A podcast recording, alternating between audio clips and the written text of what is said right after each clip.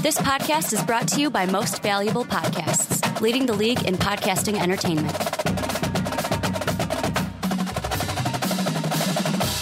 What's up? What's up, everybody? Ricky Widmer here, along with the one, the only, Brandon Swanee Swans. Hey, hey, hey. And we are back for this is a bonus edition. I know I teased it earlier because originally we were going to do both of the NBA and the NFL big boards in one night.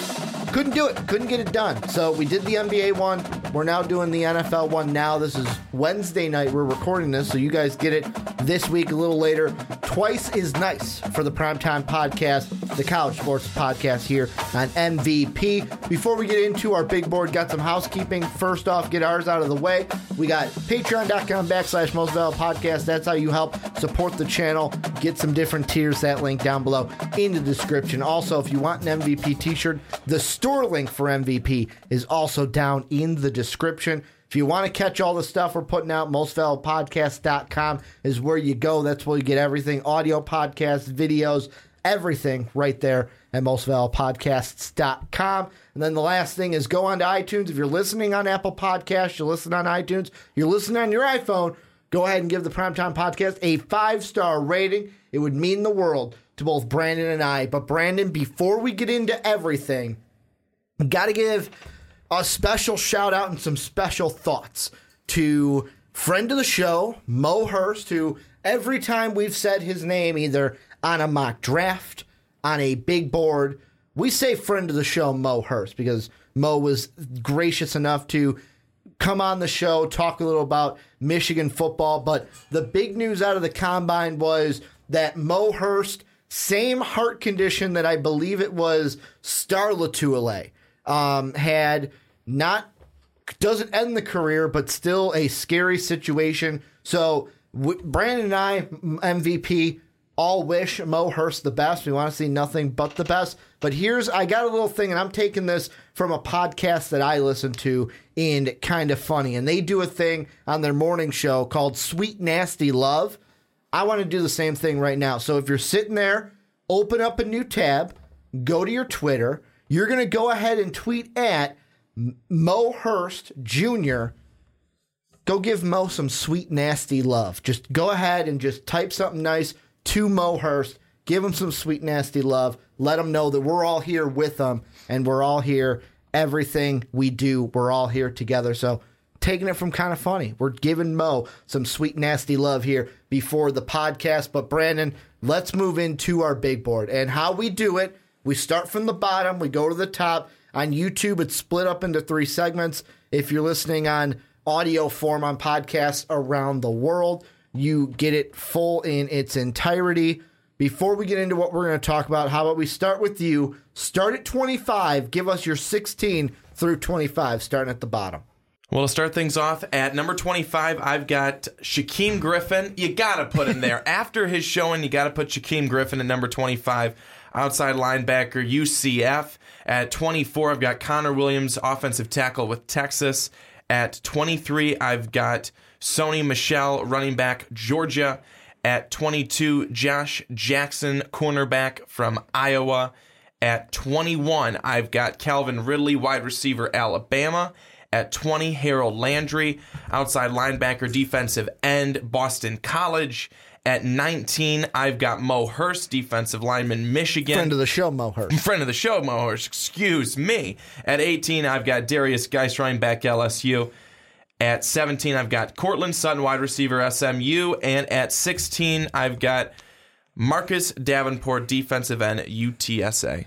Well, now just going right into mine, it's starting out the same place that Brandon did. Shaquem Griffin, the outside linebacker from the national champion Central Florida Golden Knights. Then at number 24, cracking the list for the first time in my big board, Adam Lazard, the wide receiver from Iowa State. Funny thing about him, someone in the comment section way early on, like big board one, was like, hey, watch out for Adam Lazard. And I was like, yeah, yeah, whatever. I watched some film, saw him at the combine, said, yeah, this kid's for real. Put him at 24 in my big board. Then 23, Mike Hughes, cornerback from national champion Central Florida. Then 22, Mike McGlinchey, uh, the offensive tackle, almost said outside tackle, offensive tackle from Notre Dame. 21, Josh Jackson, the cornerback from Iowa. At 20, Calvin Ridley, the wide receiver from another national champion, Alabama Crimson Tide. 19, Da'Ron bringing the pain from that same Alabama team, defensive tackle. Another Alabama player, Rashaan Evans, inside linebacker at number 18.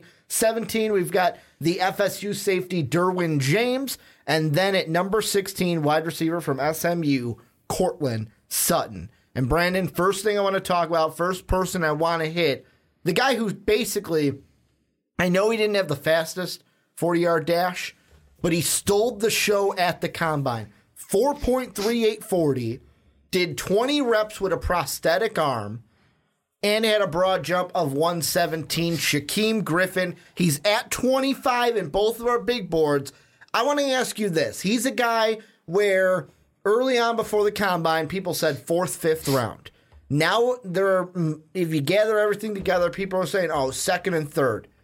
Why? I'm, I'll tell you why I did it, but you tell me first why did you put Shaquem Griffin, basically 25th best player in your draft? Well, the reason why I put him there is for a number of reasons. Number one, because of what he was able to do in the bench press with a press with a prosthetic arm. Mm-hmm. I mean, there's guys that can't do that with two perfectly Hello, I'm one of them. you know good working I can't even get one. arms I can't and get one. And for him to do that, it doesn't just show that he's got tremendous strength, Mm-hmm. but it shows that he's got great heart.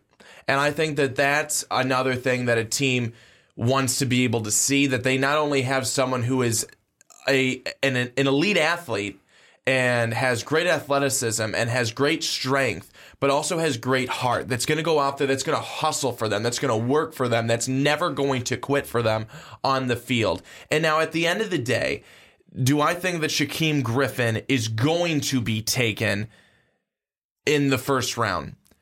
Probably not. Mm-hmm. I'd do I? it. But do I think that he certainly with what he did in terms of the bench press, Mm-hmm. his jump, his his forty time, ev- all of that combined together, and then just knowing what he's working against. Mm-hmm. It's just it's it's tremendous heart for me, in my opinion. That's why I put him where I put him because he deserves that that spot, that recognition. Well, and I mean, I'm the same way. Everything that you said, same thing goes into my answer, but just to elaborate on it a little bit, and I know what some people are going to think. So, ESPN plays they their usual like inspiration piece. Whenever you get a story like Shaquem Griffin, ESPN does the like inspirational piece to get you going, get you feeling good, get you feeling good about the story after hearing it though like the story that he's had to go through where basically the whole thing with having the hand when he was four and being in his kitchen saying i can't take the pain anymore i just want to take a knife and cut the thing off. Basically making the decision at four years old to say hey you know what? I'm getting this thing amputated. I can't deal with it. Get it amputated. Then in college because him and his brother i believe his brother's in the nfl now with the seattle seahawks. In college, though, the coaching staff that was there before Scott Frost would would not give him the chance. It was basically like he said, he's like, I felt like, okay, you only recruited me to get my brother. You did not recruit me to get me. You recruited me and signed me so that my brother would come on to Central Florida. But then Scott Frost comes in, new coaching staff. They give him that chance. The season that he had this year, the what he was able to do at the combine. I agree 110% with Von Miller. Basically, they asked Von Miller on first first take. He goes, "I want I would love to have Shaquem Griffin on my team." And they go, "How high would you take him?" And he goes, "You know, it's probably a good thing I'm not in the draft room come draft day cuz he's like I would take him as high as I could just to get him on my team, just because of the guy you're going to get along with the player. Like he's going to be whatever team he goes to, he is going to be a great locker room guy on top of a guy that'll give you 110% on the football field. All you got to do is give him a chance. That's all you have to do. That's what Scott Frost did and look at what his, he was able to do. The talent speaks for itself at the combine. That's a little bit I feel like we're on the same page why we both put him at 25. However, let's move on to the next guy we're going to talk about cornerback from Iowa, Josh Jackson, What are you thinking about Josh after the combine coming into our third big board of the season? He did not have the combine that he wanted to. Uh-uh. uh that's you know certainly what uh, what I can say, and, and I was very high on him. I actually before like kind of before coming into the combine, Mm-hmm. I think I had him as my number one cornerback uh, to go here in the draft, and he he certainly has fallen from where he was, I think, on big board number one to Mm-hmm. where he was at big board two, and and this is now big board three for the for the NFL. So, um, you know, he comes in, he's six foot, one ninety six, and people said, uh, and and Mike Mayock was one of those guys who said, okay, if he's in the four four fours in the forty, he's going to be okay. Well, he runs an unofficial four four eight, I mm-hmm. think it was, or a four four six. Let's see what it was. It was a, no, it was actually a four four nine second sprint. Mm-hmm. But then it turns out the official time was four point five six, mm-hmm. and then he ran it again, and it was four point six. So that starts to get into the position of are you going to be able to keep up with the elite wide receivers? Are you mm-hmm. going to be able to do that? And I know that it's I, I know some people may say, well, man, that's so ticky tacky. What's four point what's four four versus four five or four six? Well, a touchdown and being burnt for one. And, and and that's and that honestly is mm-hmm. enough for a team to say, mm, maybe I'm not going to take him as high as I would have uh, previously. And that's the thing. When you looked at me, and I, I don't want to say the 40 puts into everything that goes on, but like you look at from where I was at the beginning. At the very beginning, let's see, number first big board, I had Josh, Josh Jackson at 21. You had him at 20. Then if we look to big board 2.0, I had him at 20. You had him stay right pat at 20. And now we get to the third one. He's gone back down to 21 for me, and he's gone down to 22 for you. So really, he hasn't done enough to jump up. And the thing that with the 40 that I'll get to with it is two things. First off, before the combine, Todd McShay put out kind of like a guide to the combine, like red flags, what's outstanding. And for the cornerback position, what he says they usually look for. So he was at a 4.56 officially. Well, a red flag is 464. So he's okay there. He's not a red flag. The five year average, the average of the last five years of the combine, is a 4.52. So you're just below average. So the thing I look at is that you're not outstanding, so I shouldn't take you in basically the non-playoff teams, what would be the lottery for the NBA. I shouldn't take you there. However, if I'm late enough in the first round, I can start to think about you. One question I want to ask you about Josh Jackson, though. Tape don't lie. People are going to say, look to the tape. That's the real thing you want to look at. But what if at Iowa's Pro Day, he goes ahead and runs a 4 4 or a 4 4 8? Then are you saying, okay, I'm using that time or the combine time? Would it change your mind if he runs a faster time at Iowa's Pro Day? Well, it would make me more comfortable knowing that he can do it, but I don't think that you could then, after what he ran, and, and you could say that, you know, maybe it was a, a bad day. Maybe he just didn't get Mm-hmm. a good run. I think that for anyone, and certainly someone, I, I understand that that's not like a, a, a long run, Yeah. but for anyone who's running, any runner, they a- go out there. it's a long run for me, They, they, they just don't always have the best day. I get Yeah. it. So I'd almost look somewhere in between the two of them then at that point. I'm not fully going in on okay he's a 4-4 Mm-hmm. runner consistently but i'm not also saying that oh he's he's a 4-5 he's got he's then Mm-hmm. somewhere right there in the middle but uh, a comparison for josh jackson would be to how about marcus peters uh, similar in build and size Peters ran a 4.5340. He was a late first round pick. He had 19 interceptions in three seasons uh, with the Kansas City Chiefs, in his first three seasons with the Chiefs. And he was one of the elite corners.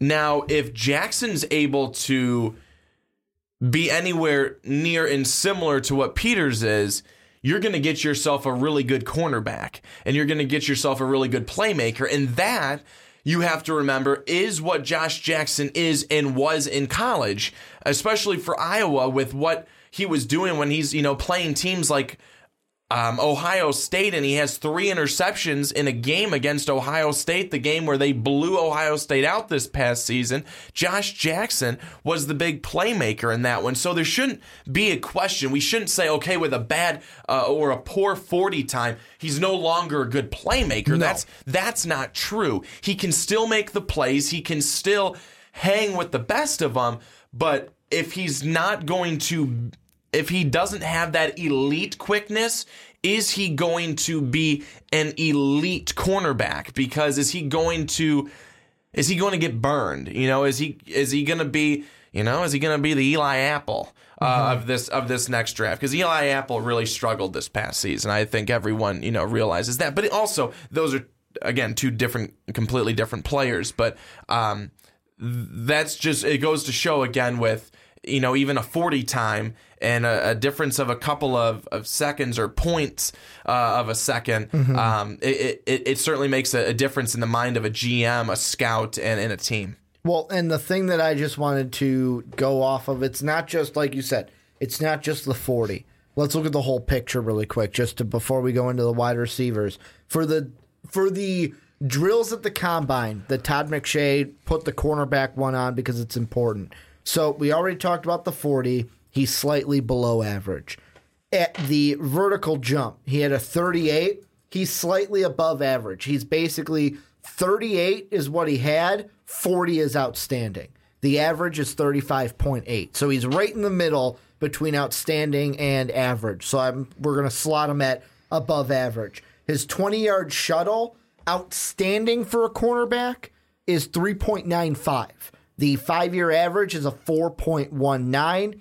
He ran a 4.03. Yet again, right in between outstanding and average, above average. And that's a drill that's going to, for a cornerback, that is what I want to look at because that judges your reaction time, your reaction speed.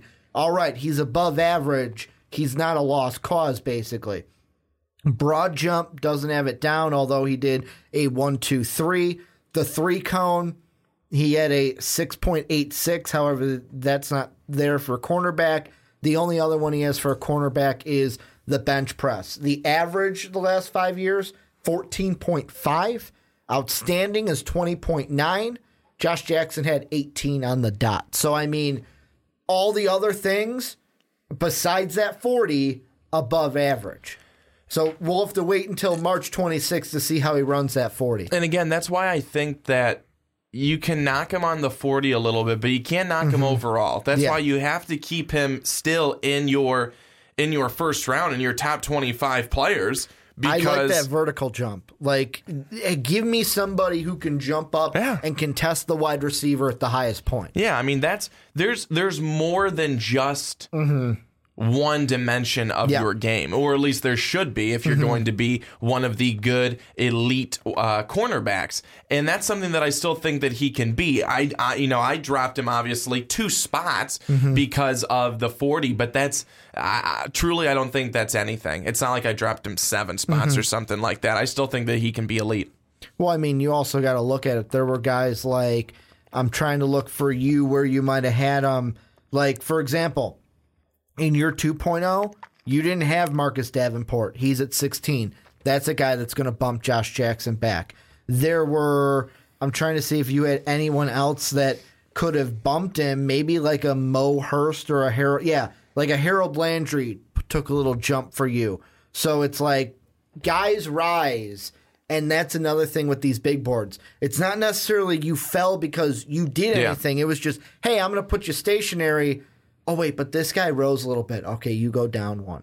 All right, now this guy rose a little bit. All right, now you're going down another thing. That's kind of the yin and yang of how this all works. Yeah. But let's move on into the last thing we were going to talk about for this first chunk, and that's the wide receivers. And there's one guy in particular I want to start with, but then kind of bring everything in on this because both you and I have a combined three wide receivers in this bottom group. We all have Courtland Sutton, Calvin Ridley, and then I have Allen Lazard, who is also there as well. And the guy I want to start with is Calvin Ridley because this was a guy looking back to Big Board 2.0.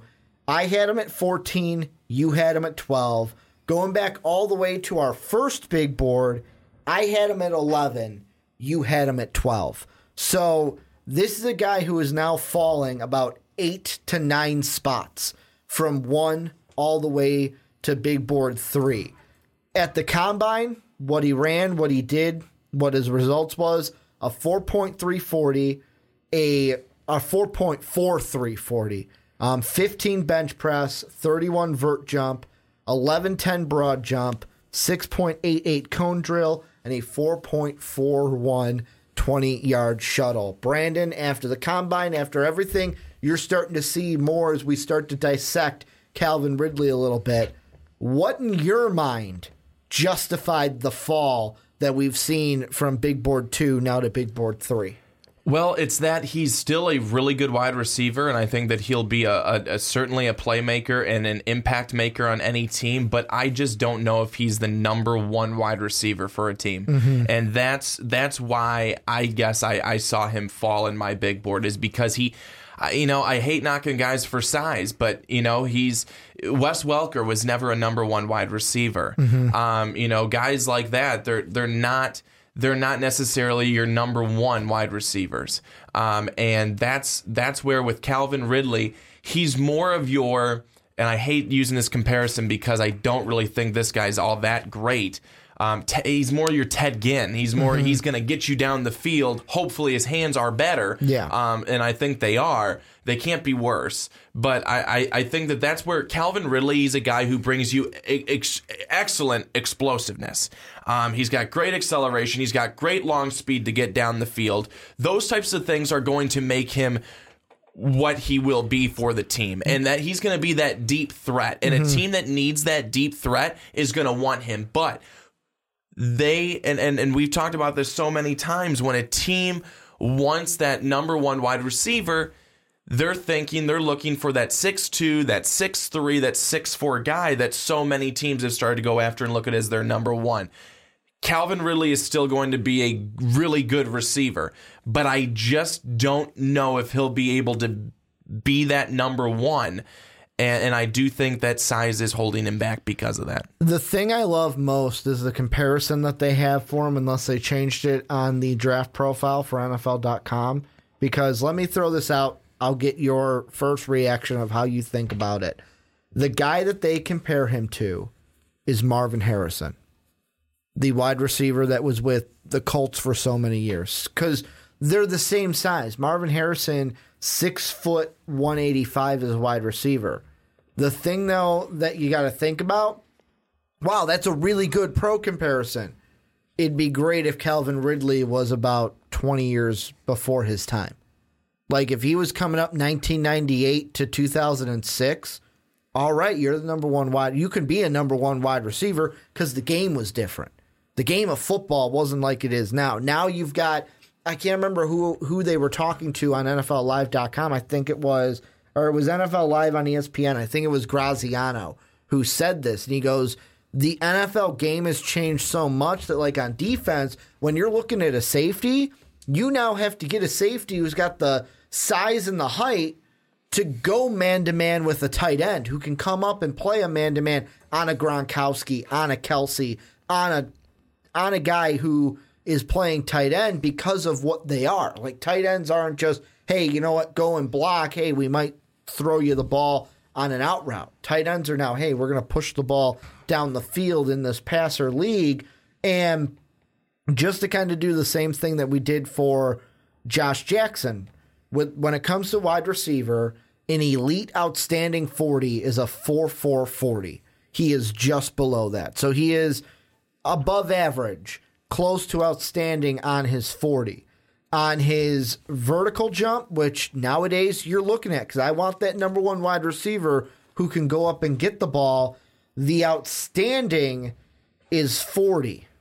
The five year average is 35 the red flag is 32. He got 31. It's a red flag for me. Like that, like in this day and age, it's you're fast, that's good. That's why Ted Ginn, I kind of like that comparison too, because Ted Ginn's not a guy who's going to jump and get the ball. He's going to use his speed to get open. But in this today's uh, today's NFL, if my number one wide receiver, I need to go on the outside, go one on one, and know you're going to meet it at the highest point and be able to jump high. That I don't really like.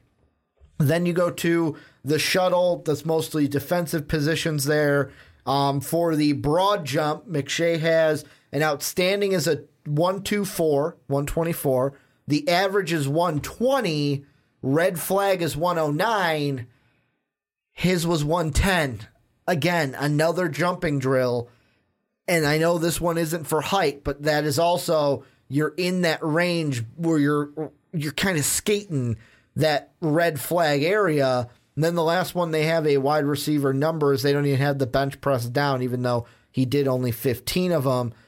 That's the thing with Calvin Ridley is is all of this again, like we said for Josh Jackson, is it make or break at the combine? No. But these are things that we're going to dissect and we're going to look at and go, hey, you know what? If you can't go up there, and I don't think you can be that number one wide receiver who can get the ball at the highest point, then why should I draft you as high as we thought? Or let you slide and just see if you're waiting for me later in the draft? Well, the, and the reason why he could still actually be taken fairly early is because it's a really poor um, mm-hmm. wide receiver class and he is one of the best wide receivers in what is relatively a weak wide receiver class. So mm-hmm. he's got, and he's again, he's got. I mean, he's got the skills, he's got the speed, he's got the route running ability. You know, that's that says a lot, and it's I think that that it's that just speaks, the, the hops. That that speaks volumes, and we shouldn't. Again, we shouldn't ju- just like with uh, Josh Jackson, we shouldn't just knock him because of a forty time. Yep. We can't just knock. Um, uh, Calvin Ridley because he's not going to be the most elite uh, mm-hmm. jumper. Uh, another guy that I want to kind of bring up as a as a comparison to him, guy who was five ten, so a little you know shorter than what uh, Ridley is. Lee Evans. Lee Evans for Buffalo. That was a guy who could get down the field, had some really good speed, mm-hmm. had some good bursts, and just looking at his stats that Lee Evans had, he, his career was 2004 to 2011. Uh, so in his first two years, 48 catches, 843 yards, then 743 yards, nine TDs, then seven TDs. His best season was 2006, 82 catches, over 1,200 yards, eight touchdowns. I could see a Calvin Ridley as that, something like that, that being like a cap for one of his mm-hmm. best seasons. But if he could typically have a, like a 60 to 65 reception uh, season, over a thousand yards, five touchdowns. That's pretty good. What about what about him becoming the team's uh, Golden Tate? You know, because Golden Tate, he's not going to he, he's going to put up good numbers, but he's a smaller guy. He's your over the middle type of guy, mm-hmm. and he's you know not necessarily your deep threat. That that seems to be more Marvin Jones uh, mm-hmm. when it comes to that, but. I mean, route running, that's Golden Tate's thing. So there's a lot of comparisons of what are good receivers. Golden Tate, good receiver. Lee Evans was a good receiver. I, I think that Calvin Ridley's going to be just fine, but he's going to be what he is. He's not going to be that, and I would I I don't think he's going to be that elite wide receiver. Mm-hmm. He's going to be a good receiver, but I don't think he's going to be an elite wide receiver because he's not going to be able to go up, match up against a cornerback. He's six foot, 189, and the cornerback is going to be, mm-hmm. you know, the same size, maybe bulkier, and that's going to be tougher for Calvin Ridley, which is why he's going to win those with with superb route running and speed. Well, and that's why I want to bring in the other wide receivers now. So let's look at, I'm going to throw some out, throw some combine numbers out there for you guys at home. So we just looked at Calvin Ridley's. Let's look at the guy that both you and I had above Calvin Ridley on this big board, Courtland Sutton. He's a guy that's 6'3, 218, bigger and taller than Calvin Ridley. So he's got the height on him. When it came to the 40 yard dash, he ran a slower 40. He had a 4.54, which, if we're looking at the baseline of what we've been doing, that puts him right around average. A 4.53 for wide receivers has been average, puts him right there around the average mark, slightly below average if we're going to be technical. Then the vertical jump. A 35 is average. He got a 35.5. Yet again, right there, average, slightly above average for Courtland Sutton. And then the last one, the broad jump, 120 is average, 124 is outstanding. He had 124, so he's in that outstanding range. So for me, when I looked at Courtland Sutton, this is why I put him ahead, is not knocking Ridley completely for the combine, but now my questions, I'm having a little bit more questions of who would I rather have if I had one pick and I needed a top wide receiver, a guy to be my number one. Who do I want? A guy like Calvin Ridley, who my question is, can he go up and get the ball? Or a guy like Courtland Sutton, who, yeah, might be a tenth slower on the 40, but has three inches on, two to three inches, depending on where you look, and can jump higher than Calvin Ridley. That's why Sutton to me is ahead of Ridley right now in our 3.0. Why did you put him and, above and, Ridley? And where I am with that is that Courtland Sutton, again, 6'3, 218.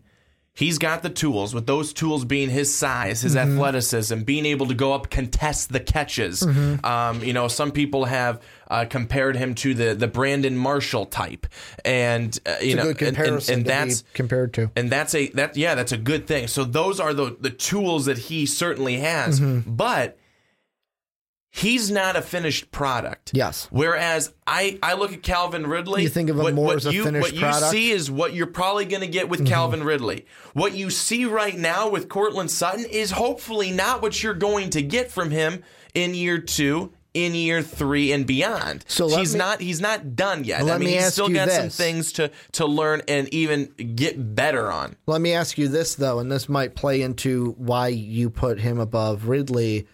Is because of what you just said, that would mean his ceiling is higher than Calvin Correct. Ridley. Correct. And that's why you have him higher than correct. Ridley right now? Yes, correct. And because again, like I like I mentioned, he's got he's got more room to Mm-hmm. grow, uh, meaning that he may not be he's not that finished product. He's not as polished, Mm-hmm. but he does have the the the ceiling that's higher. I got three more guys. I'll give these three guys what they did at the combine, then we'll talk about them and then move on. So the next one, 5'11 wide receiver, James Washington. For the 40, ran a 4.54, same as Courtland Sutton, right around average for a wide receiver. Then if we go to the vert jump, he had a 34.5. That is 0.5 below average, so slightly below average, the other side of where Courtland Sutton was. Then if we go to the broad jump, he was at a 120, which is right on dot for the five year average for the wide receiver position.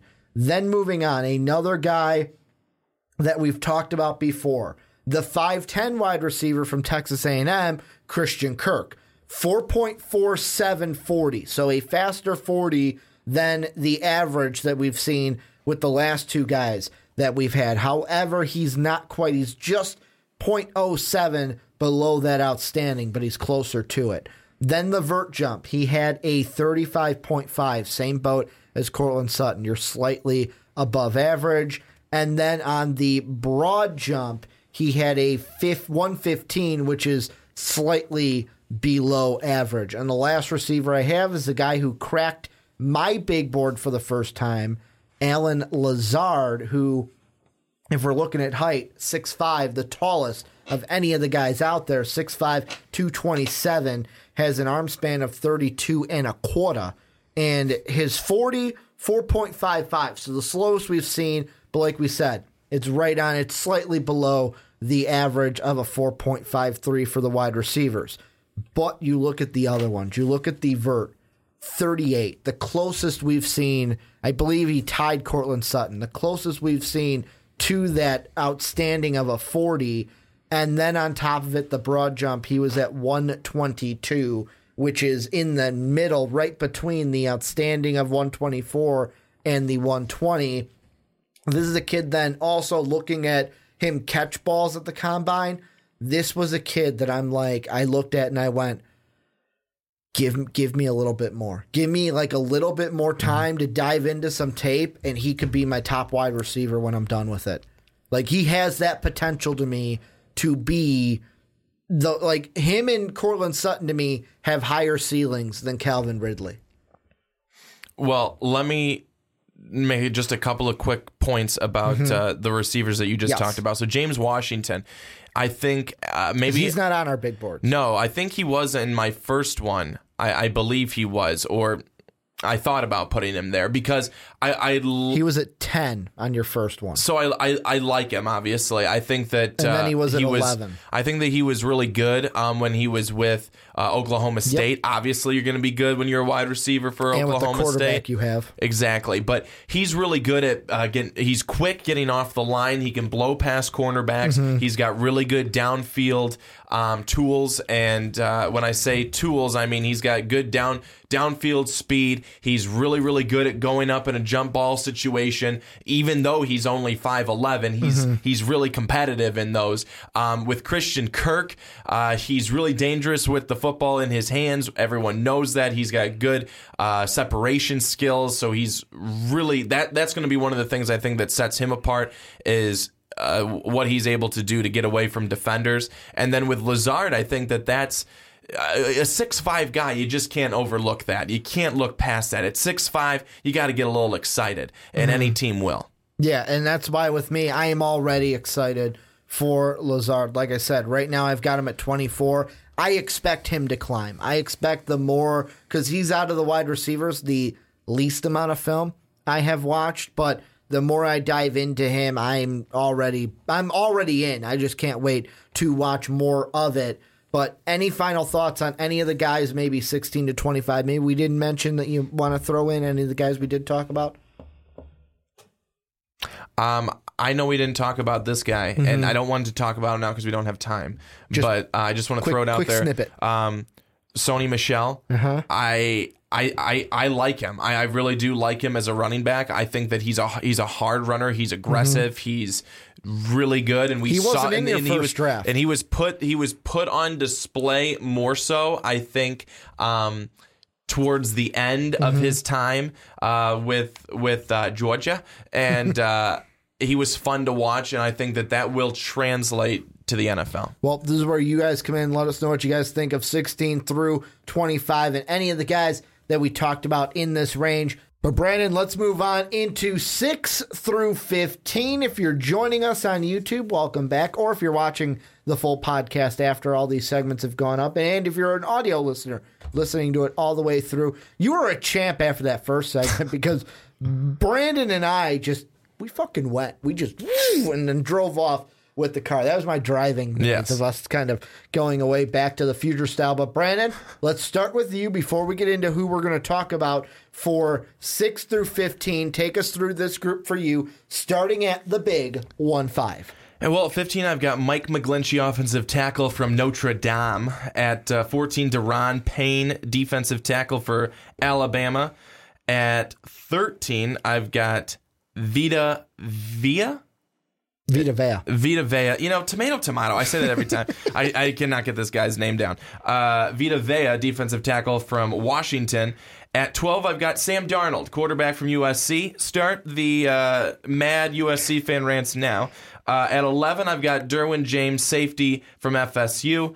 At 10, I've got Baker Mayfield, quarterback of Oklahoma. At 9, I've got Tremaine Edmunds, uh, outside linebacker, Virginia Tech. VT. At number eight, I've got Quenton Nelson, um, offensive guard Notre Dame. Um, and then seven, I've got Josh Rosen, cornerback, quarterback, excuse me, UCLA. And at six, I've got Denzel Ward, cornerback OSU. Well, and now going right into mine. You know what I noticed though before I go into mine? You know what I've been saying since we started this draft thing and no one's corrected me? What's that? I've been saying Mike McGlinchey. I just figured that was you saying it wrong. I was just kind of letting I- you go with it. You like I heard you say Mike McGlinch McGlinchy. McGlinchey. McGlinchey. It's McGlinchey I- because that's how it's spelled. Well, and I've been sitting there like you hearing you right now. I just thought to myself, "Crap, I've been saying it wrong the whole time," and no one said. Like I have gone through what two mock drafts of this, two, now three big boards of saying his name because I said it in the last segment. I've gone through five total podcasts of saying Mike McGlinchey, and no one's correct. Well, sometimes you just have to learn on your own. right? Sometimes you just got to learn on your own. But starting at 15, we'll go into mine, and uh, we'll start with Orlando Brown, the offensive tackle from Oklahoma Boomer Sooner. Then at 14, the edge from Boston College, Harold Landry. Number 13, and you're talking about start the mad USC rants. Start the mad UCLA rants is Josh Rosen, quarterback from the Bruins at 13. Marcus Davenport, the defensive end from UTSA. Number 11, Quenton Nelson, the offensive guard from Notre Dame. Number 10, Denzel Ward, cornerback from the Ohio State University. Then at number 9, Vita Vea, the defensive tackle from the Washington Huskies. Number 8, Tremaine Edmunds, outside linebacker, VT. Number 7, Sam Darnold, quarterback from the Trojans. And then at number 6, Baker Mayfield, quarterback from Oklahoma. And the one I want to start with is Marcus Davenport. This is a guy that you had in your first segment. You had him at 16, but now we can talk about him because he's now off my big board. I have him at 12. To me, I want to say he was one of he was my second biggest riser. I think Baker Mayfield was my biggest riser cuz Baker Mayfield won 11 spots from 17 to 6. Davenport Got a little excited with Baker. we're gonna get to Baker. Um, then Davenport went what nine spots from twenty one to twelve. So my second biggest riser. This is a kid from the combine that I just looked at what he's able to do, both film and at the combine. Twenty two on the bench press, thirty three point five vert jump. The 124 broad jump, that's what I want. That's the big thing. Give me that low body strength so that when you're coming off the edge, you're pushing that offensive edge. You're pushing that tackle backwards towards the quarterback. That's what I want to see. What have you thought about Marcus Davenport as he's beginning to rise on most people's boards? Well, I think that uh, y- you can see from what you just said that he's got a really high ceiling. Um, but I also think that it's Because the ceiling is not the roof. because I think it's interesting that you've got a draft two, and which is why he is rising, where there's not a whole lot of other guys like him. Not a whole lot of other guys that are as I think explosive at his position as an edge rusher. Um, and when there's it's a it's a year when there's really not a whole lot of guys like him in free agency for NFL teams to even go and get. Yes. So that's why I think it also helps him uh, and, and why it's helped him on, on our big boards to rise to where he is, to come into where he's at right now, um, and to be the build that he has. Um, it's it's a big guy. It's a big guy, and it's a lot of strength, and it's perfect for his position. And he dominated in college because of it. And it's going to be interesting to see what he's able to do in the NFL against NFL, uh, you know, type guys, because college to NFL is very much different. But he's got a lot of athleticism. He's got a lot of strength, and I'm really excited to see what he's able to do. But like I said again, when it gets to a point and it gets and it's in its in a year and in a season where there's not a whole lot of other options at this position, it certainly helps your case. Now, here's the thing I want to ask you because I'm going through his combine numbers with the chart that we got from Mr. Todd McShay before the combine. And I want to go through the numbers and then ask you what you think. So, the 4.58 for a defensive end is better than outstanding. Outstanding's a 4.65. So he's almost, to me, obliterating what the outstanding is Yeah. for an edge rusher off the edge. So you're good there. Then we go to the vert jump. He's right below, or he's right above by like 0.3 the average mark. However, with a defensive end, I'm not really looking for how high that you can jump. Um, when it comes to the shuttle, he's at a what was that? A 4.41, which is 0.03 quicker than the average. So I'm going to say he's around average on that one. The broad jump, 124, like I said, he's right on the mark with the outstanding mark, showing that lower body strength that he has. The three cone is probably his worst. He's right around average. 3.2 or 7.25 is the average. He's at 7.2 flat.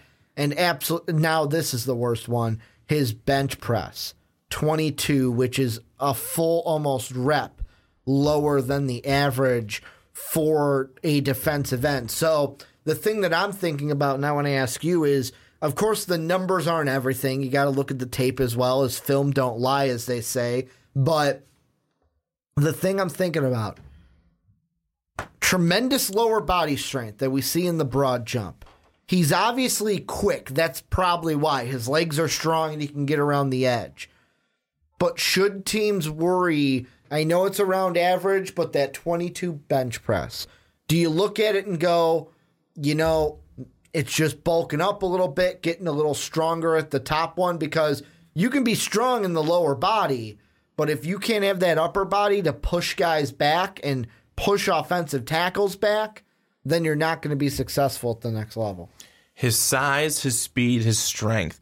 That's what he's got. Mm-hmm. He's going to be just fine. I'm not worried. I mean, he did too well in so many other spots for me to have such a question about his strength mm-hmm. because he was a you know a, a full rep under under average. So what? Here's I mean that's that's kind of where I'm looking at it because if he's got the speed to beat guys mm-hmm. off the edge, he doesn't need to be the biggest guy. Mm-hmm. He just needs to be able to be big and be able to get past them because that's number one. If he's already got the speed, he's already got a, a, a step on what a lot of guys don't mm-hmm. have. So that's already working in his favor. This guy's built like a power forward. So he's he's a big guy. He's got he's got build, he's got muscle. He'll be fine. Let me ask you this then. This is the last thing I'll ask you about Marcus Davenport. So both you and I have the same thing.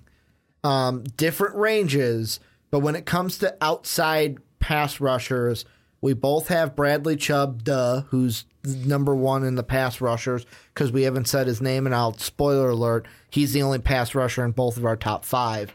Then we both have Tremaine Edmunds as the second one, then da- uh, Marcus Davenport as the third one. Do you see as this draft process goes on, as we get closer to the draft, that's at the end of April? Is there a high chance that obviously he's not going to come close to Bradley Chubb? I think Chubb will be the first pass rusher off the board. But is there a high chance in your mind that maybe he climbs so high to where teams take him as a pass rusher over a Tremaine Edmunds from Virginia Tech? I don't think so because I think that both of them are still uh, a work in progress mm-hmm. and they both have some work to do before we see exactly what they're going to be. So, no, I don't think that he's going to have so much where he jumps over the other. I mean, they could flip flop over each other, uh, you know, a couple of times before we finally get to you know, draft day, but I don't think that we're going to see one significantly rise over the other because they're so similar. They're so similar, mm-hmm. um, but uh, and they're so similar in the in the sense of they're not they're not done yet. You know, they're not a finished product. They they have high ceilings and there's still work to be done that's why I just don't see that one's going to significantly rise over the other one right now. Let's move on to the next guy we are going to talk about. A guy who, especially with the 40, talking about obliterating a time. Let's just go through Denzel Ward, cornerback from the Ohio State University. His 40 yard dash, 0.32. The outstanding mark for the Todd McShay put down, 4.4. So he's quicker than outstanding. He's even better than that. Um, when you go to the vertical jump, he's at a 39, one click off of the outstanding 40 mark that Todd McShay has down. When it comes to his 20 yard shuttle, he didn't run it. He'll probably run it at his pro day. The broad jump doesn't have a cornerback one down. Neither does the three cone. He didn't run it. Um, for bench press, he did 16, which is about one and a half reps above average from the five year average for cornerback. What do you think about Denzel after the NFL Combine?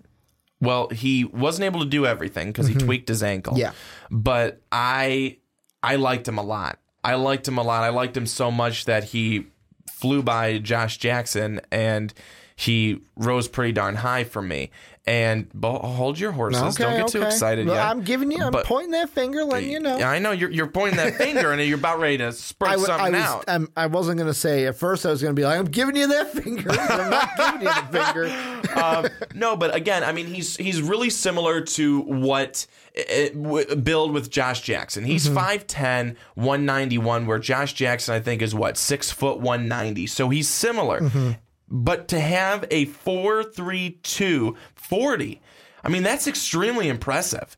That's extremely impressive. And to have that speed and that quickness to be able to keep up with those wide receivers and also to be able to have the, you know, the vertical to be able to go up there and contest balls, uh, that's that's huge. To have both of those is really big, and to be able to shine on at, at the combine, that's another thing that's going to be uh, something that's looked at, and and people will really like that, and people have liked it. I mean, clearly you and I did, and I also think that when he does have his pro day and he's able to do the other drills, I think that's when we'll also get another uh, uh, feel for him on. On those other couple of things, because I think March that's 22nd when he's going to do the, the three cone the three cone drill, the, Three 20 crone drill. the th- that's a different one. There's the three cone and the three crone, um, and then the 20 yard shut, uh, shuttle. So, um, You or almost- as you, or you as you said, said the shuffle. Yeah. the shuffle. I was like, you almost said the shuffle. you've got to like do the you've got to do the 20 yard shuttle and then the Super Bowl shuffle. yeah. Um, Hopefully, yeah, uh, the, they're both they're all important drills,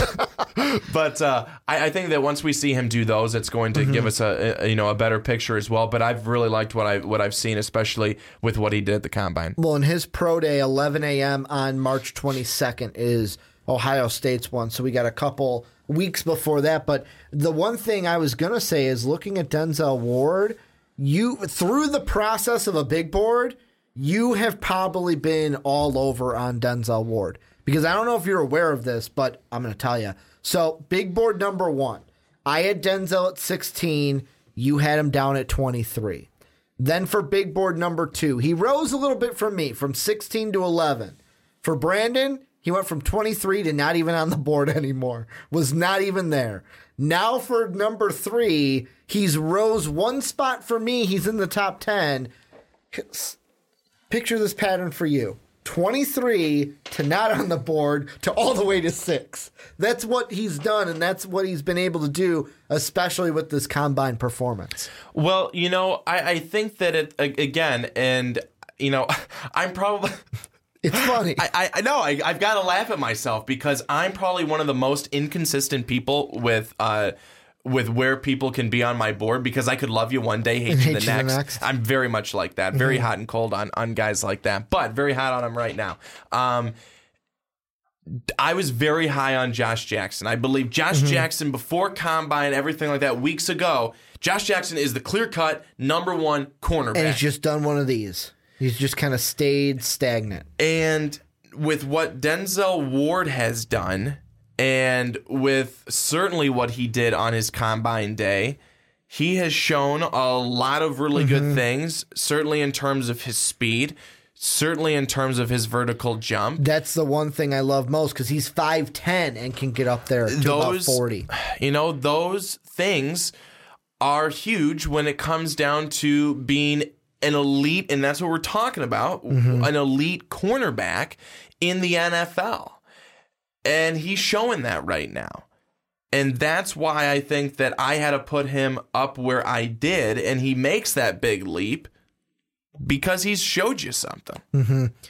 Let's move on. Last thing I want to talk about not moving from a cornerback position to the quarterback position because we had a ton of different stories to go off on is we had Baker Mayfield's we're going to probably save Josh Allen to the top 5 cuz he's in the top 5 for both of us spoiler alert but the guys in this range for us I've got Rosen at 13, Darnold at 7, Mayfield at 6. You've got Darnold at 12, Mayfield at 10, Rosen at 7. Totally different storyboard for most of these guys. Most of these guys, so Darnold's big deal, we talked about it on the Primetime podcast before the combine of he didn't plan on throwing. The thing I found interesting is I was waiting for after the fact, after we had that discussion, I was waiting for, I'm like, oh crap, I forgot Brandon Whedon said, oh, I'm not going to throw planned to not throw, then went to the combine, saw everyone throwing, and then just picked up a football and said, fuck it, I'm throwing. And then just started doing the drill. On the fly, off the cuff, just said, you know what? Screw it. I'm doing the drill. I'm throwing at the combine. And just started throwing. We didn't see that from Darnold. And Darnold in his interview said, you know, I'm I wanted to stick with my gut. When I make a decision, I'm going to stick with my gut That's what you want. That's what you want to. See. That's what you want to see. Then on the other side, you've got Baker Mayfield. To me, and I said this on the onside kick this week. You hear the cliche all the time when you listen to like the the Mike Mayocks, the Rich Eisens, the all the draft experts. The one thing they keep fucking saying about the combine is you gotta check the boxes, check the boxes. You check the boxes, check the boxes. You're checking all the right boxes. You're checking boxes. That's all you're doing at the combine. You're you're filling out a form with the doctor's That's office. all you're doing. You're checking boxes and you're making sure you're checking the right ones and not checking the wrong ones. Baker Mayfield is a guy that I hate to use that cliche, but he checked all the right boxes. And like I told Mark yesterday on the onside kick, the hype is sitting there for Baker Mayfield, and I just put the whole thing on my plate. I just put the whole fucking thing on my plate and said I'm in. I am in on Baker Mayfield. Not in my top five, but he's close for me. He's number six. Then on the side of Josh Rosen, a lot of the stuff going on now, especially, I don't know, did you hear what Peter King said yesterday about Josh Rosen? No. So what he said, he said it on ESPN. I think he also said, I think he originally said it on the Dan Patrick show. He said when, when it comes to Rosen, he says the NFL has a distrust of rich kids.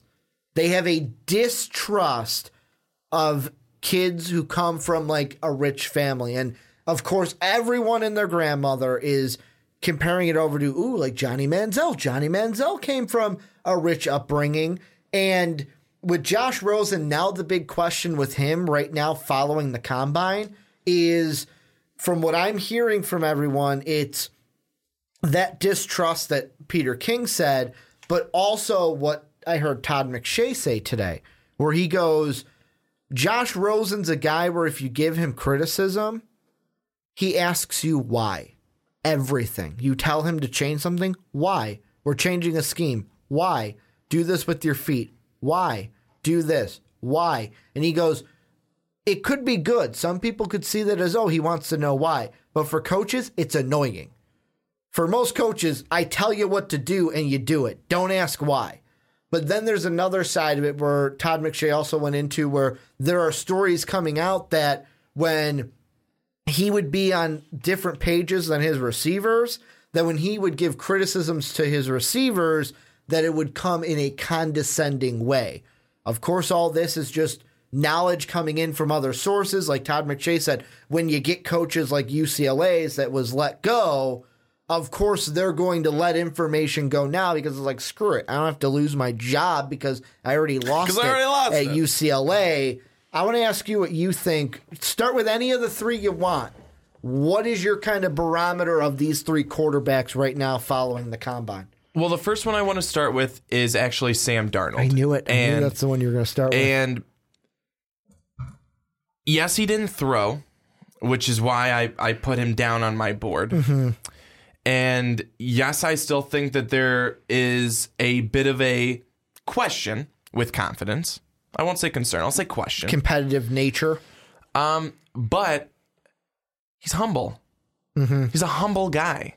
He's a humble kid, and you know he's a he's a USC guy. He's not far from UCLA on the other side, where you have someone who's not quite. You Mm-hmm. As wouldn't use the word humble with Josh Rosen, but Darnold seems to be humble. And I think as a quarterback, as a quarterback coming into the league, as a quarterback who very well could go to the Cleveland Browns, we don't know. You need to be able to have that type of mentality, that type of attitude and demeanor to be able to come into the NFL, um, especially at the beginning. Because if you can set a tone early, I mean, look at Tom Brady, look at Peyton Manning. They're humble. They don't go out there. They don't try and live in the limelight. They don't try. Not that they, not that they couldn't. Not that they couldn't, but they're just humble guys. Drew Brees. and they're all good, mm-hmm. and they've all won a Super Bowl.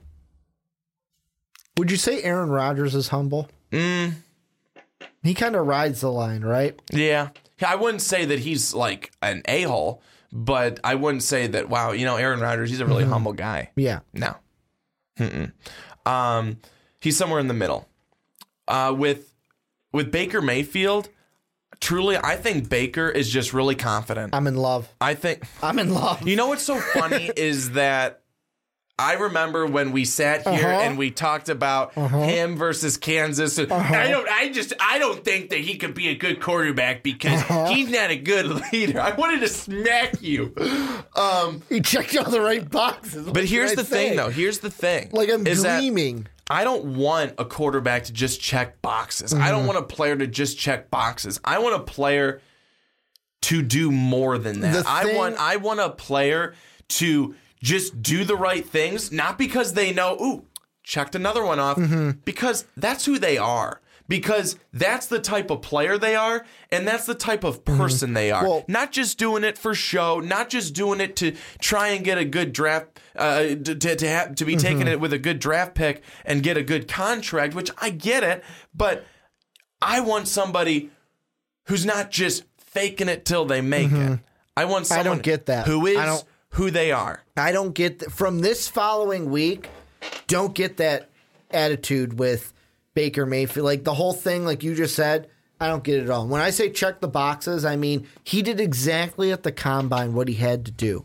All the questions that people had about, him, all the questions I had about him, he erased them. He erased them. Like I told Mark on the onside kick, I was listening to him talk, and he's talking about how, like, someone asked him, "Oh, what if you got drafted by the Browns?" He's like, "Wh- "I just want to play football. I want to play football. I want to come. I want to be successful for my team." And I'm sitting there thinking, I'm thinking, the Browns need to draft him. The Browns need to take Saquon number one, let the Giants figure out whoever the hell they're going to take, then let the Colts deal with whoever the hell they're going to take or trade. Baker will probably be there at four. You can get Saquon and ba- Baker. And the thing I love most about Baker following Combine week is he's going to be a guy because of his upbringing, because he's a guy that, and I mean, you could say, well, Ricky, you could have said this before, but everything's starting to click now. Where in college, think of it where, like, you recently said something about social media in your That's What I Think. Think of the college Baker as like that middle school kid where it's like, yeah, you did stupid stuff. But if you do stupid stuff as an eighth grader and a seventh grader, colleges and stuff go, ah, you were a stupid kid. But if you do it in high school, then they go, eh, you're not a kid anymore. You're not a kid. You're more of an adult than you were. You can't use that excuse. From what he did at the combine, basically made people look at him and go, you know, that's not who he is. He lapse of judgment, stupid college kid. He learned. And the thing that I love most about him is because he, like, after hearing him talk, I can feel it to where he's going to be a guy, even 15 years as a pro, will have that chip on his shoulder. Could be, and I'm just throwing it out there, could be a five time Super Bowl champion, could be this, could be that. He will still have that chip on his shoulder. He's a guy that's going to have that chip forever. And that's the thing I love most about him. Like everyone's saying, like Colin Cowherd said, "Oh, but you know he's ca- like cocky and confident, no most accurate." Pa-. He was basically shitting all over Baker Mayfield, and I go, I believe him when he says, "I'm not cocky, I'm confident," because to me, like I told Mark on the onside kick, most people who are confident have a little bit of cockiness to it. You can be cocky and not be an asshole. You can be cocky and not be what's the word I'm looking for? Not uh not like an asshole, but like arrogant. I guess that's the word I'm looking for. Yeah, he can be cocky, but be confident. And I want that in a quarterback because of when you look at the guy, one of the guys he said he wants to emulate, which is Brett Favre. Brett Favre was cocky. Was Brett Favre arrogant? Maybe, but like it wasn't an arrogant where it's like, man, Brett Favre's an asshole. No, it was like, wow, Brett Favre loves to play this game, thinks he's a really good quarterback, and he's cocky enough to say, eh, that's a pinhole. That's a pinhole. Nah, I can fit this football through it and just throw it into triple coverage. That's why right now I'm high on Baker Mayfield and why he sits at six on my big board. Well, so let me just say this really quickly about Baker Mayfield. I Mm-hmm. love Baker Mayfield. I think he's a great quarterback. I think he's going to be a good quarterback. But um, so a lot of people could knock him because he's a six foot quarterback, and many six foot quarterbacks don't make it in the NFL. Like you said, he wants to emulate Brett Favre and Drew Brees. he he he was a guy though that in college he was a playmaker. He didn't just sit back there and throw passes. He if a play broke down, he could use his wheels and run for 50 yards. I mean, that was one of the plays that he play that's one of the it. plays that he had against TCU. Um uh, what was that in the um was that Big 12 uh, conference game or something like that? Uh, was it a championship game? Big 12 championship game? Uh, I think it was. TCU, and I, I'm right. I know I am. Um, that's happens all the time. Okay, you're right, But, Brandon. Um, I'll still look it up to fact check you. you should, but I, I, I know I am. Um, but he's a he's a good passer. He's a good quarterback. He he mm-hmm. he found ways to do that in in college, and I do believe because he's a playmaker, he's a true playmaker. He'll find ways to do that in the NFL. And he if he goes to a team where he has some weapons, and believe it or not, I'll say it again. I've said it in in shows before. I've said it on my own show that I said that the Browns should should take Kirk Cousins. I still fully believe that, but he could go to the Browns. He has playmakers there, and he'll definitely have a playmaker because they'll have already drafted Saquon Barkley. So it's it's something where Baker Mayfield is going to be just fine wherever he goes because of that chip, Ricky. That he's going to be fine because he's going to have that. He's never going to be searching for confidence. I really don't believe that. Even he's the type of guy who can start mm-hmm. in a game, let's say week 4, and then they say, okay, we're going to bench you again in week nine. and he'll work to get And the he's starting okay. job back. He's okay because he's going to be so Mm-hmm. hungry to get back being the starter. It's not going to be woe is me on the bench. It's not going to Mm-hmm. be oh now I'm just a clipboard holder. Blah blah blah. No, it's going to be I'm going to be in every single one of those huddles where there's where the starting quarterback is. I'm going to be getting information. I'm going to be sharing my thoughts. That's where I'm going to be, and that's what's going to make him a winning quarterback Well, in the NFL. It's like two guys I want to look at. One is the GOAT, Tom Brady, how competitive he is, where basically he's a guy where I'm a starter and I'm going to work as hard so Jimmy G doesn't take my job, or I'm going to push Jimmy G out of town.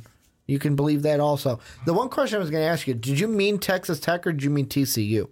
I thought it said TCU. Oh, I thought you said Texas Tech. I don't know if I said Texas Tech. I obviously meant TCU. Okay. obviously I TC meant TCU. TCU, they played in the Big 12 championship game. They did, however, they'll play Texas Tech on Halloween weekend. So they you did. could have been I talking about that. either game. I watched that game. Um, could have been talking about either one. So no, so it was it was TCU. it was TCU. That's that's the 41 who I to. 17 win in the Big 12 championship. That's what you're talking Yes, about. Okay. that's what I meant. And the other one I was going to mention, though, is Carson Wentz. Where Carson Wentz gets injured, I'm not just going to sit there and, oh, woe is me. I'm now not going to play. It's, hey, Nick, I'm going to help you out. That's the kind of player that Baker Mayfield's going to be. And I'm absolutely, like I said, I'm in love. Yeah. I'm in love. Last guy I want to ask you, though, No. about is the Josh Rosen. Yep, I was gonna say Because everything that they're saying about him, do you buy into it? And are they huge red flags for you? so. Um, the first thing I want to say before I go off into talking a little bit Mm-hmm. about the story I read on him earlier today is that he's I mean he's more of your pure pocket passer. Mm-hmm. He ain't gonna do much outside that pocket. Remi- looking at his film, he looked exactly like Matt Ryan to me. Um, Yeah, yeah. Um, and uh, injuries. You know, uh, is he going to be a guy who's going to be able to now stay healthy once he's in the NFL? Because in college, you know, he misses a. mostly a, a full junior season. I mean, he he does, and he even got injured here. Um, you know, this this past year at the end of the season. Uh, nothing. I don't think serious, but still another injury, and that's Well, just he was injured for the bowl. that's game. just not something that you want to um, see from your quarterback, and that's now a couple of times. Mm-hmm. Yeah. It's not one thing, and it was a quick minor stinger. Mm-hmm. It was you got injured, you out. Um, so you don't want to see that uh, in the NFL, and a team does not want to be drafting an injury bug. Mm-hmm. Um, so the story I read, though, and it's interesting. I mean, it kind of touches on points that you already brought up. Is that NBA? You have guys like LeBron James who are happy to not just dribble a basketball and are willing to give their opinions on politics or culture or whatever they are. Mm-hmm. They have a life outside of basketball. They have a life outside of basketball and they have a voice outside of basketball. Gregg Popovich is the exact same. And people like that.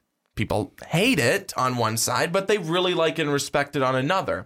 However, uh, the person who wrote this story, it was on SI.com. I can't remember who it was that that wrote it, but talked about how is the NFL ready?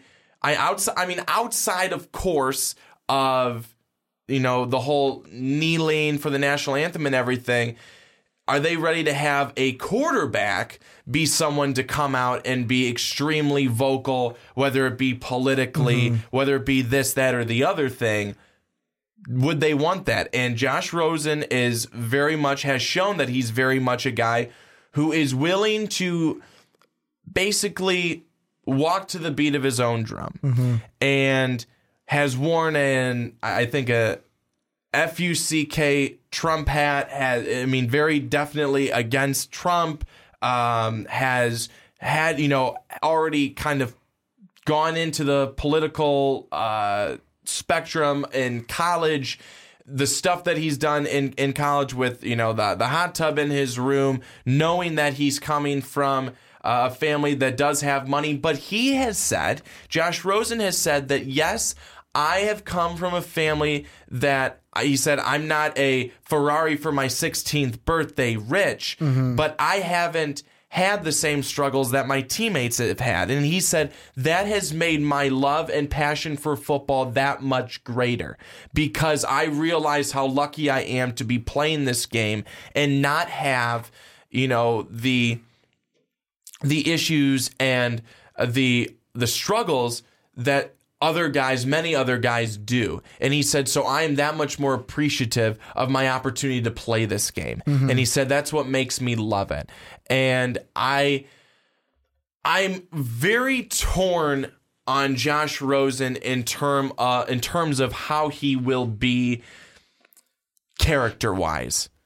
Because I'm not sure where he's at. Mm-hmm. I'm not sure where he's at. He's kind of all over the board with things. I mean, I don't care that he wants to go and he wants to, you know, have a mind of politics. Good. You should. You should care about what's going on. But our people are are NFL coaches, our NFL GMs, our NFL owners who as many of them want to stand with their players for things, they're conservative. Is mm-hmm. that going to affect them? You know, is that going to affect them when they're looking at Rosen and seeing some of these things?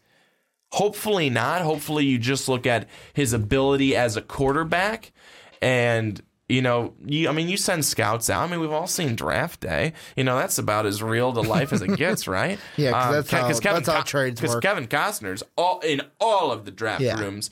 Um, but uh, you know, you you send guys out, you get information Mm-hmm. on them, but it is, and I know that he's denied it, but it is not great to hear that when he says things and he talks to his players in the huddle, that his teammates roll their eyes at him. Well, they like Todd McShay said, where it's like he when he tries to give criticism, it comes as condescending. That comes to me as I'm better than you. I know I'm right. You're wrong. Like like I've dealt with.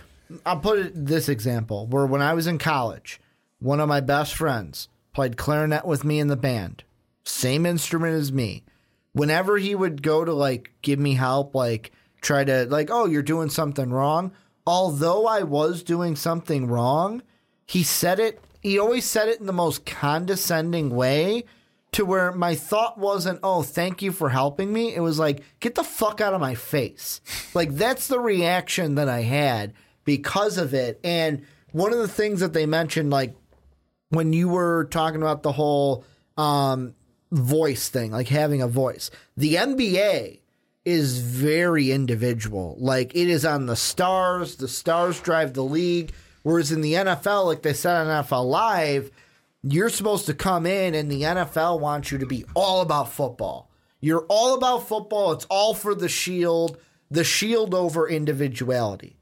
Whereas in the NBA, stars drive the league. It's all about the star LeBron James compared to the logo that he plays for. And will Rosen be able to do that? You know, will he be able to? And it's not a, I don't want to look at it as a shut up and play football, but will he Mm-hmm. be able to put aside some of that and make it about the team, make it about, you know, I don't want to bring up distractions Mm-hmm. for my team and stuff like that because of something I did, something I said. And I think it comes down to the locker room in the end. The the whole like the condescending thing, the even the asking why at everything, like even like, oh, we're gonna change the scheme. Why? I think that I have a feeling that he's going to rub a few people the wrong way and either create not a huge divide, but a little divide in the locker room, or just annoy a coach to be like, stop fucking saying. It's like a kid. Well, why is the sky blue? Well, because why? Why? Ricky, why? you were that Why? kid. I was that kid. You were that kid. You So I know are how now. annoying I can be. But like that's how I kind of feel. He's either going to rub a coach the wrong way to where they're going to go, "No, I don't want to draft him." And I feel like some coaches are going to say, "You know what? I don't want to deal with it. I don't want to deal with someone who's going to be a headache." We'll wait. However, after all that, I still think that Josh Rosen is probably the most uh, pro ready quarterback out of all of Oh, them. talent-wise, yeah. Talent wise, yes. Talent-wise, he is. That's why I have him in my top 15. That's why I have him here because there's a team. Even if he falls to 15, the Cardinals will take him. The if he falls to 15, the Cardinals will take him. Like that's the lowest I think he falls. I think in the last mock draft, I had him a little higher, but I think like Mel Kiper, Todd McShay had him going to the Dolphins, which I'm doing this at because it's like you know Ryan Tannehill's coming back, right? Unless you don't Who's believe he? Ryan Tannehill's the guy. Any final thoughts on anyone between six through 15 before we move on? Nope. Well, this is where you guys come in yet again. Let us know what you guys think down below in the comment section about the quarterbacks, Denzel Ward, Marcus Davenport, any of the guys, and also our 6 through 15. But Brandon, let's close out the podcast, and I'll be honest, we have been going for a while. Like Stewie Griffin would say, not while, for a while. Well, we got here at 7:30. Yep, It is 10:06. It is. And we got one segment to go. We got our top five of the big board. If you guys are on Blog Talk Radio and podcast services around the world, you guys are full troopers. If you're on YouTube, you're only watching one segment. Check out the rest of them. You got to be troopers, just like the ones listening to the full podcast on podcast services. Also, mostvaluablepodcast.com. Can't leave that out. But Brandon, starting with you, take us through your top five. All right, for me at number five, I've got Roquan Smith, the linebacker from Georgia. At four, I've got Bradley Chubb, the defensive end from NC State. At three, I've got Minkah Fitzpatrick, the defensive backer from Alabama. Number two, I've got Josh Allen, quarterback from Wyoming. And number one, Saquon Barkley, running back, Penn State. I'm gonna be completely honest. Put mine up. There's not much of a difference. Roquan Smith, number five. You got Minkah Fitzpatrick, number four. Bradley Chubb, number three. Those are about the only two changes. And then Josh Allen, number two. Saquon Barkley, number one. Me and you, consistent in the top five, except we switched Chubb and Fitzpatrick. Guy I want to talk about, though, mainly is Josh Rosen because holy Josh crap. Allen. Josh Allen, holy crap. Did you see the 70 yard bomb he threw at the Yeah. combine? That thing was beautiful. However, I'm going to ask the question should we be buying the hype with Josh Allen or the other side of the table? Will he be the biggest bust of the draft? Because there are still that side that think, man, hype him up so much just so he falls a little bit harder. When he gets to the NFL. Well, but here's the thing. You could say that about anybody. Mm-hmm. I mean, how many times do I have to keep saying this? Right now, all we're going on on people is hype. I mean, there, there's. I love hype. I I just I got to go back to, and I'm I a know hype it's machine, Brandon. and I know it's not the same. Mm-hmm. JaMarcus Russell. the J. Russell hustle, baby. I mean, talk about falling on just a pile of hype because that's about all he had to fall back on was hype because the talent wasn't there. I mean, he stunk. Y- Yet, you know, everyone, you know, was hyping him up. You know, this, oh, he's going to be great. And then he wasn't. So that's that could happen anytime to anybody. I don't think that's going to happen with Josh Allen. Now, do I think that we should uh, peg Josh Allen as oh gosh, this guy is going to be the next big thing. He's winning a he's I almost said a World Series. He's win he's he's not going to win a World Series, but he's winning a Super Bowl next year. No. But I don't think that we also should be saying, "All right, guys, we better watch out. He's going to be the, the you know the boomer bust guy." Mm-hmm.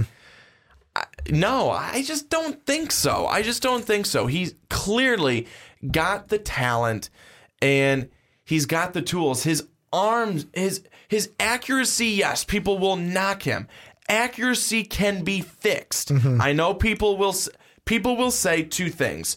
Well, his receivers weren't really good, and then people will say, "Well, his receivers were actually better than some of the other guys' receivers."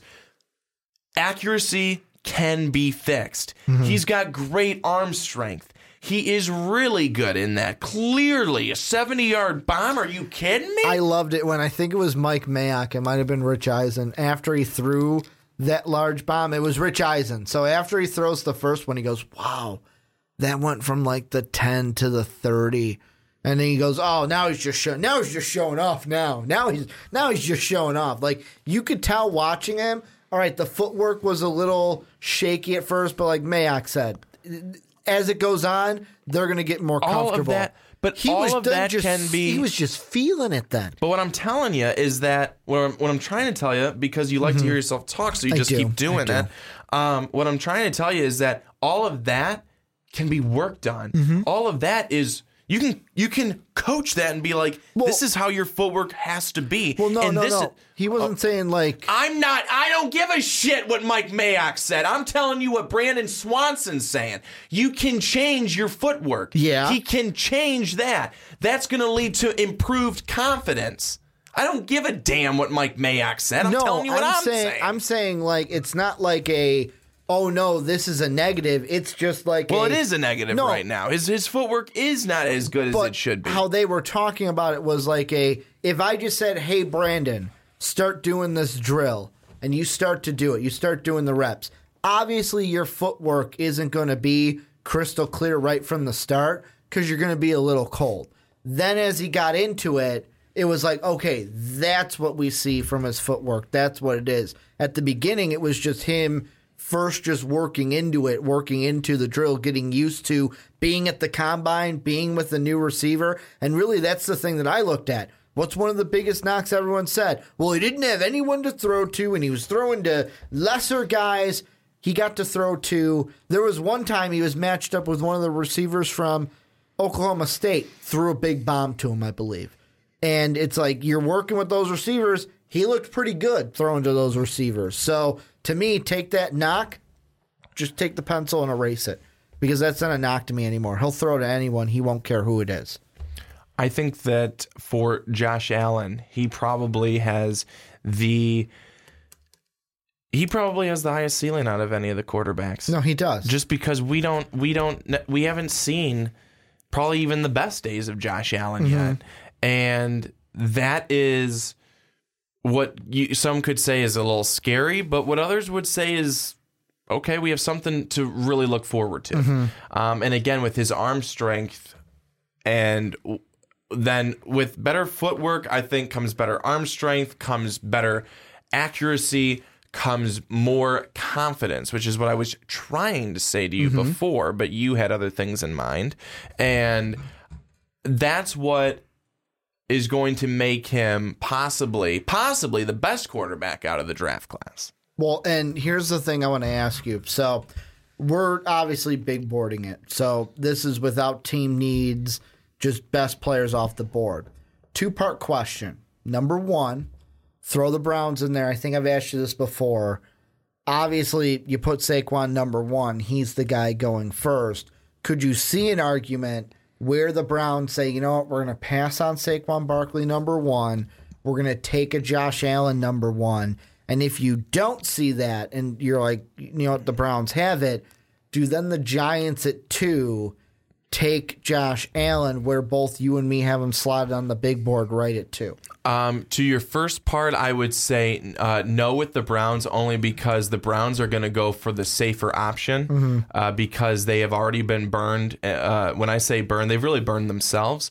Uh, I, in terms Numerous of quarter, in terms of quarterback, so I don't think they'll go with someone like Allen right away, only because as good as they believe he could be, the Browns have been the team of could be on quarterbacks, mm-hmm. and it just has not worked out. So they're going to go for a safer option if they're going to go quarterback at number one. The Giants have a little time because with their new head coach coming in there and saying that Eli Manning has five years left, you know, or still has years in the tank, they have some time to be able to bring Allen in work with him, have him work under Eli, mm-hmm. the only guy who can beat the Patriots until, you know, Foles came in and then after those years of Eli are over, hand the reins off to Allen and then he's ready to be the Josh Allen, the you know, in the full. Um, but I, I just I, I think that it's more realistic that the Giants would take him there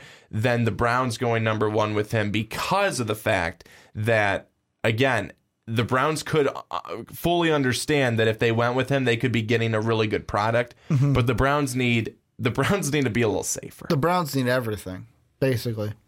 They almost need everything. When you're 0 16, anything is on the table, even a head coach. That's for Mark Weber. He knew I knew Mark wanted me to throw that one in there. But no, like the the Browns, same thing with you, mainly because like I said, they're gonna go Saquon, they're gonna go um, Baker Mayfield at four. The Giants are They've been talking to you? The, yeah, the Giants are an interesting one though because you could take them. Like I would like that. Take them at two, sit them behind, um, sit him behind Eli. Let him develop because you've got Eli, then you've got Josh Allen. Josh Allen can be your quarterback of the future. However, I could also see Josh Allen being the guy to get some trade offers because there's kind of a situation of what is Denver going to want to do? Is Denver going to want, do they want a Baker Mayfield guy? Do they want a Josh Rosen guy? Do they want a Darnold guy? Or do they want a Josh Allen guy? Like, you look at where John Elway has been. He's obviously looking at everyone. He's looked at Josh Rosen. He's been to the bowl game for Josh Allen. You can put your money on it that the scouts for the Broncos are putting extensive notes on every one of the quarterbacks that they could either see at five or trade up to from five. That's a team like the two teams I see Josh Allen sitting behind Eli or going into a starting situation where you're gonna like obviously you're gonna fight for the job, but I see him winning the job because he's better than Trevor Siemian and better than Paxton Lynch. I want to ask you this. Is the Giant situation the better situation, or would it be better for him to start in Denver with a team with a like I know on paper the Giant defense is good, but they weren't too good last year. That Bronco defense being what it is, However, you've got the question with the two wide receivers you like to question, where Thomas and Emmanuel Sanders, they're done at the end of the year. So you only get one year of them possibly if you're Josh Allen. Uh, well, right now the Giants need to find five new offensive linemen uh, because not one of them could protect Eli last year. No. Uh, so again, So Josh Allen could play if Eli gets sacked a bunch of times and gets injured. But at the same time, though, that's going to lead to probably worser numbers. Uh, you know, Denver didn't have the best offensive line either, but um, you know that's it. Kind of comes down to that you know that that situation too. It's not even just the wide receivers Mm-hmm. and what are the you know the tools. Not excuse me, not the tools, but the options that you have around you. It's are, are you going to be protected? Are you even going to have time to be able to throw to them? Mm-hmm. And that's that's going to be the the question in New York, where I do think New York would be the better fit. I I wouldn't hate to see you put in a quarterback back there trying to see what he's got and literally having him run for his life because your offensive line is the poorest of the poor. So uh, that's going to be something that New York's going to have to look at as well. Here's one guy I want to ask about getting away from Josh Allen for the first time in this segment. Roquan Smith. He's a guy for me, only rose one spot from the 2.0. He was at six, now he's at five. You, though, had him rise from. I think Roquan's your, big, your highest riser for big board number three. You had him at 13, now you got him at five. What are you liking from Roquan Smith that he's in your top five now? Well, he's fast. Um, he's got great instincts. He's quick. Um, that's that's one of the things again that you saw. I think in the last couple of games with Georgia, especially in that game in the second half against Oklahoma in the playoff game. And what I liked from that is that Roquan Smith was really kind of held down in that first half. But what did he do? He kept fighting, and his name was being said a whole lot more in the second half. So he's a guy who's not going to give up either, and that means he's got some heart. So with his quickness, with his strength, and with his heart, um, I think that those are all things that are going to Uh, line up pretty nicely for him. Is he undersized? Yeah, they'll say he's undersized for his position. And that's where he's going to have to use his speed a little bit more, and, and that's okay. That's like another guy that we talked about earlier. Um, uh, gosh, what was his what was his name? I couldn't remember it. Yeah, Davenport? Davenport, Marcus Davenport. Um, you know, they're gonna say that. Oh, you know, is he? And you even brought it up too. Well, is he big enough? Does he is does he have enough upper body strength? You know, he's got the lower body strength and everything, and his legs and and all. But it, you know, if he's got some speed, he can use that to his in his in, to his advantage as well. Uh, so that's that's why I look at Roquan Smith and I say, hey, this guy's going to be pretty good. Well, the thing that I look at is they categorize him as a linebacker at the combine. It doesn't matter if you categorize him as an inside or an outside. He ran a 451 40 yard dash. Do you want me to give you the outstanding number or the average number? Give me both. So, which one do you want first? You pick. the average number. So for inside linebackers, it's a 477. For outside linebackers, it's a 472. So he's above that. The outstanding numbers for both of them, 465. He's about nearly over 0.10 uh, less than what you want from an outstanding. So he's got the speed. Yeah. He's got the speed, and that's all he did at the combine. Didn't do didn't do anything else. Didn't jump, didn't uh, press, didn't um, cone drill or anything. Just ran the 40 and he knocked it out of the park. Like to me, speed kills. Like L, this would be a Raiders thing. Just you know what? Let's take him. Let's go ahead and take him. One thing I do want to ask you to kind of close up everything because, like Minkah and Bradley Chubb, we've talked about them before. Yeah, Minkah, like Minkah, he had the same thing. Today was the pro day for Alabama. Him and a bunch of other players decided they're not going to do anything. They did it at the combine, but they did interviews anyways. I don't really know if we have anything extra to add on Chubb and Minkah. Like they're three and four. The only difference we had is one spot between them. I want to ask you about two guys that aren't on our big board, but these are combine questions at best. The first one I want to ask you, and I asked Mark the same thing. What were your thoughts when Lamar Jackson decided I am not going to run the 40 at the combine?